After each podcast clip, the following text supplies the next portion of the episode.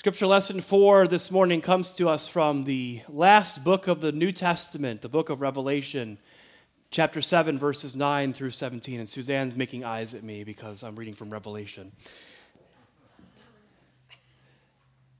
After this, I looked, and there was a great multitude that no one could count from every nation and from all tribes and peoples and languages, standing before the throne and before the Lamb robed in white with palm branches in their hands. They cried out in a loud voice, saying, Salvation belongs to our God who is seated on the throne and to the Lamb. And all the angels stood around the throne and around the elders and, in, and the four creatures.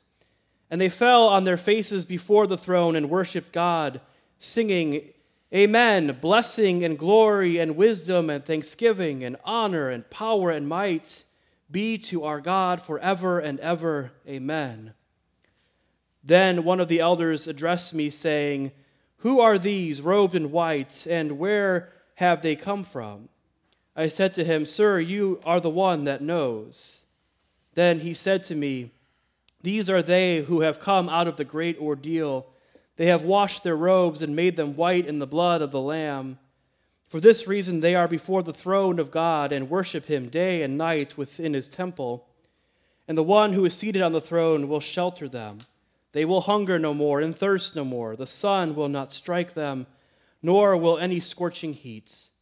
For the Lamb at the center of the throne will be their shepherd, and he will guide them to springs of the water of life. And God will wipe away every tear from their eyes. This is the word of God for you, the people of God. Thanks be to God. So, this morning is not only the Sunday where we're celebrating All Saints' Day, but it's also where we're starting a new sermon series. And you can see it there on the screen. What is God like? Uh, now, before I begin, credit where credit is due. I did not come up with this title all on my own. It is the title of a children's book that I actually read here maybe a year or a year and a half ago. Um, so I didn't come up with it, but I think it's a great title. What is God like? And it's a, a question that I've been wondering about and pondering over the last few years. If you want to know what kind of theological dork I am, uh, this is the sort of thing I lay in bed awake at night, unable to sleep, wondering what God is like. Uh, and we ask this question this way what is God like? Because we can't know the objective true nature of God, what God is like in all of its God's purity, but we have metaphors and analogies that help us to access God, approximations that get us close to imagining what God could be like. And uh, as Charles Halton says in the book that we just read for our Bible study, these analogies, these metaphors are not to be viewed as less than but they are good enough for us to have a relationship with God, to access a relationship with God. Um, so we all have metaphors, we all have these ways of imagining and picturing God. And there's a, a quote that I love from the uh, late British statistician named George E.P. Box. And he said, All models are wrong, but some are useful. All models are wrong, but some are useful. Now, of course, he's talking about statistical and scientific models, but I think that that's true for theology as well. All of our models, all of our metaphors are going to ultimately be wrong. That is, they cannot contain the fullness of who God is, but some are useful. And this is confirmed by the great theologian of the church, Snoopy. See Charlie Brown there saying, I, have, I hear you writing a book on theology. I hope you have a good title. Snoopy says, I have the perfect title. It says, Has it ever occurred to you that you might be wrong? so we all have these different metaphors, these different ways of conceiving of God. Um, and all of them are ultimately going to be wrong. Notice the box quote. He says that all models are wrong, but he doesn't say some are more true than others. He says some are more useful than others. That is the measure, that is what makes a scientific or mathematical theory important is that it has usefulness to it, some utility. Uh, so, take, for example, the, the theory of general relativity that Einstein discovered over 100 years ago, one of the great scientific discoveries of the modern era. It is not true all of the time in every instance, but it has great utility, it has great usefulness. So, general relativity helps us to create things like GPS. How many of us use GPS in our day to day lives, right? It has incredible amounts of utility and usefulness for us. I think that to me is the important question when we come to conceiving of and wondering what God is like. Not a question of what metaphor or analogy is more true than others, but what is more useful than others. Um, Because I've seen in my own experience a lot of blood spilled. Go read the, the history of, of Christianity, and you'll see a lot of blood spilt by people who, are, who think they can stake their claim on what the true idea or what, what's true about God, what is objectively true about God. But to me, the more important question is what is more useful to us? Because if we wanted to, we could come up with all sorts of different metaphors and analogies for what God is like, and we could find them within the pages of Scripture. God being described as wrathful, as vengeful, as a stern judge, even as a warrior. And I'm not sure how useful those images are for us. I think sometimes when people actually start reading the Bible for the first time, they're surprised to see God described in such ways. I'm not sure how useful they might be. So, but in my experience, we can start to imagine God in ways that are indeed useful for us. And let me say just a word about what I mean when I talk about imagining God. Uh, this is a phrase that I discovered from the scholar Peter Enns, one of my favorite scholars. Uh, he talks about imagining God. And this is not about flying off into fantasy land. This is not about just making stuff up out of, the, out of nowhere. Imagining God is about how do we make sense of God based off of our experiences? That all of us do this. As Enns will tell you, none of us can escape being human. And so we can imagine our ancestors in faith, those great heroes, those great saints of the church that we remember today, sitting around in their own context and looking out at their world and imagining what God is like, trying to picture what God might actually be like. Uh, you can imagine them looking around at their world and they're trying to conceive of the ultimate authority that they have a lot of kings in their world. And so maybe God is like a king. Or you can imagine in a patriarchal society, the, the father being the head of the family. And so they're trying to imagine what, what is God like? Well, maybe God is like a father. They're all imagining God out of their own experiences. But my difficulty and why I've been wondering about this question, what is God like, is I think a lot of the metaphors that we have for God, the analogies we have for God, are from a very different time. That there is a, a great expanse of time between us and the writers of the Bible. Uh, Ed says in one of his books, I haven't checked the math on it, but I trusted him, he's a scholar. Um, he says, There is as much time between us and the year 5000 as there is between us and King David. That's how far away, this is the great expanse of time that exists between us. And so I think the problem becomes a lot of the metaphors that we access from the Bible are not readily available to us, are not part of our everyday experience. So think about those two metaphors I just gave you king and father. When's the last time you interacted with a king? I think of that scene from Monty Python. I'm, I'm your king. Well, I didn't vote for you, right? We, that's not, that doesn't make sense, right? So I think most of us, when we think about kings, we think about what comes to us from fairy tales or from Disney movies. Uh, some of us are rather obsessed with the royal family, and I don't know why. Didn't we have a war about that? Um, thank you, Donna. I can always count on you for a good laugh.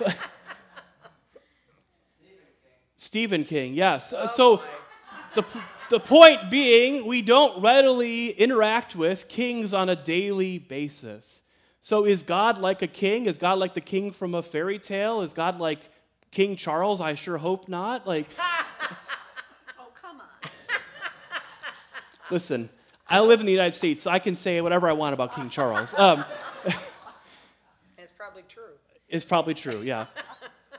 and what's more is the ways that we conceive of kings is probably very different than somebody in the ancient Middle East might have thought of a king, an autocrat.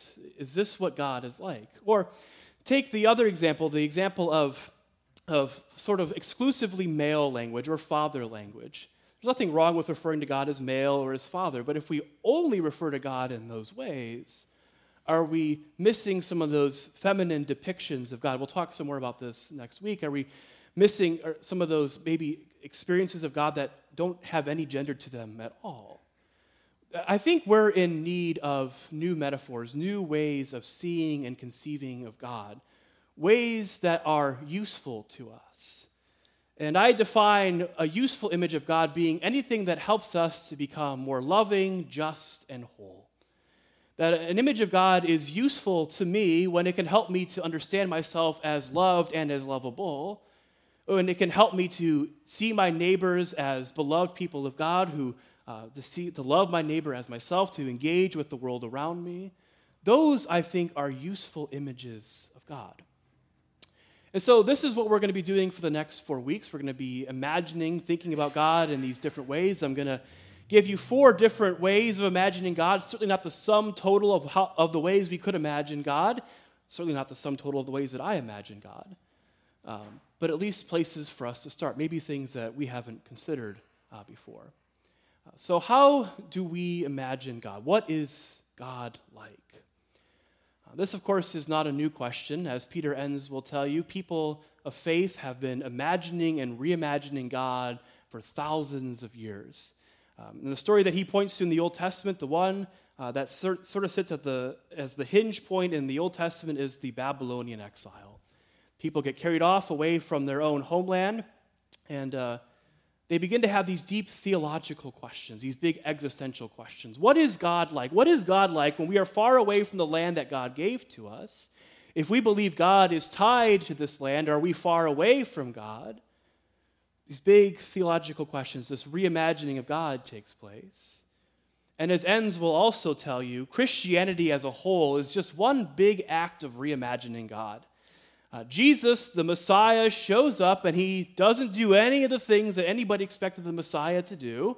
Uh, the nation of Israel is still under occupation from the Romans. Jesus is crucified. Nobody expected any of that to happen when the Messiah came. And yet, the Christian proclamation is that the Messiah did indeed arrive. It just didn't look like anybody imagined it looking. And so, having to reimagine what God is like. What Enns says is that Often, our acts of reimagining God come in response to a crisis. And as I think about my own life, I think about how I began to reimagine God in response to a crisis related to one of my saints, to my grandfather George, my mother's dad. Um, my siblings and I, we were uh, close with my maternal grandparents. They lived just a few miles away from us, and so we we saw them all the time. We, we loved those opportunities to have sleepovers at grandma and grandpa's house. The four of us would lay our sleeping bags out in their living room, and uh, those are great memories for us. And, um, and my grandfather, he, they were those, uh, there was those free babysitters for my grandparents. Some of you grandparents are those free babysitters for your kids and your grandkids, right? Uh, my grandfather was a, an excellent amateur uh, carpenter. There was a lot of uh, furniture we had in our house that he had built for us. Um, he even took time to build toys for me when I was uh, younger, so I have a couple of photos from the photo album to show you. Um, he had built me a sword and a sheath and a shield and a, and a plate of armor, and we used to do battle every time he would come over to babysit. Um, I always won. He wasn't very good at it. Um, it's weird how I always won. Um, and then we were also really interested in the biplanes from World War I, especially the story of the Red Baron. Um, so he had made these in his workshop. Uh, I was always the RAF fighter that took the Red Baron down. So um, you can see him there. He didn't normally wear a red scarf, he was trying to play the part of the Red Baron. Um, so um, when I was really young, like almost out of my memory, my grandpa had a heart attack that he survived from. And as a result of that, uh, my grandmother was very uh, overbearing and watching everything he ate. And so he really loved these. Op- I'm too close for you to be doing that. um, Alan's pointing at Donna. um, so he always looked forward to these opportunities to get away from her watchful eye, to eat junk food. Um, so one of my favorite memories was when he, uh, after he had one of his surgeries, one of his bypasses or something from heart disease, and um, he was recovering. And during his recovery, he temporarily had a, an oxygen tank with him, and he was just like incredibly cooped up in the house. And so my dad, brother, and I, we took him to one of the car shows in town. and he was walking around with his oxygen tank. And I think at that car show, he ate like two hot dogs and three bags of buttered popcorn. Always looking forward to those opportunities to eat that junk food away from my grandma watching him. Um, as I got older, he would come to my uh, basketball and baseball games, and he'd have this little notebook with graph paper in it. He would keep track of my stats for me, how, what my batting average was, how many points I'd scored. Um, and as he got older, he wasn't able to do the things that he loved to do anymore. Uh, those projects in his downstairs uh, shop ended, and I think what he really missed, though, was the ability to work in his yard. My grandfather loved gardening, loved uh, mowing his grass. He had planters of flowers all over the place. Um, rose bushes, I think, were some of his favorites. Um, I have a row of rose bushes in my front yard that I think remind me of him. Uh, so he wasn't able to do these things, and so it fell to me as the oldest grandson to start to mow his grass, to take care of his yard. And so I'd hop on my bike right over to their house, and uh, this was a really big deal for him. He was very controlling about his yard. Um, I remember the first time I cut his grass, he stood two feet in front of me. He had this wood stick in his hand, and he pointed exactly where I needed to go and make sure the lines were just right. That's how controlling he was about the grass. Um, but of course, pretty quickly he learned to trust me. He learned that I could keep the lines clean and make his grass looking, keep his grass looking nice. And so he'd sit in his recliner or his, his lawn chair and drink lemonade and read his favorite Carl Sagan books while I was doing all of this. And he'd still get up every once in a while and check and make sure I was doing everything, uh, everything right. Um, I love my grandfather, um, one of the special people in my life. And I was only uh, 17 when he died. I still uh, remember the phone call uh, coming to the house, my mom answering, and then her coming in and telling us that grandpa uh, had died. And um, this was a, a, crisis for me. Um, not simply because it was somebody that I loved, it was the first person that I loved that I was close to who, uh, who passed away, but it was also a crisis of faith for me. Because, see, I, was, I grew up in a, a version of Christianity that was taught that the most important thing you could do with your life was to be saved, to ask Jesus into your heart, to pray what was known as the sinner's prayer. Uh, and you, that was the only way that you could be saved, the only way that you could be right with God. And I remember my grandparents were both lapsed Lutherans. They had gone to the Lutheran church when their kids were little, but when I knew them, that was never really a part of their lives. And so, as far as I had known, they had never prayed such a prayer. And so when my grandpa died, one of the first thoughts that I had was, Where's grandpa? This incredible amount of anxiety, concern was my grandpa in heaven or was my grandfather in hell? And I don't tell you this story because I'm proud of any of this. I tell you this because this is what I was taught, this is what I was told God was like. And when he died, it created this incredible crisis for me. And I remember I had just bought this little pocket Bible, uh, a red letter Bible, Stacy. Uh, I just bought this pocket Bible. And uh, I remember flipping through the pages, trying to find some loophole, some sense that maybe God had been gracious to my grandfather. And I remember in the weeks following his funeral, combing through his bookshelf, bookshelves uh, in his basement, going through all of his favorite Carl Sagan books, trying to find some sense of my grandfather's faith. it was an incredible crisis for me. And it was one that began my reimagining of God. Was this really what God was like? Was God this punitive, this thin skinned? Did God need uh, magic words and a password in order to make you right with God? It began this whole process almost 20 years ago now of me thinking and reimagining what God was like, listening to and reading different things. And the God that I discovered along the way, the God that I continue to discover, is a God who is far more loving and gracious and welcoming than I could have ever imagined, than I had been led to believe as a child. That it seemed like every time I looked, I saw more and more people being included. That I started to feel a little bit like John of Patmos from the fan favorite book of Revelation, Suzanne's favorite book. I know that when we think of loving, inclusive images of God, the place we normally don't go first is the book of Revelation. Um, Revelation has this, uh, this stereotype of being like a blockbuster disaster movie, right? Uh, stars falling from heaven, the horsemen of the apocalypse, the whole nine yards. If you want some entertainment, go read the book of Revelation.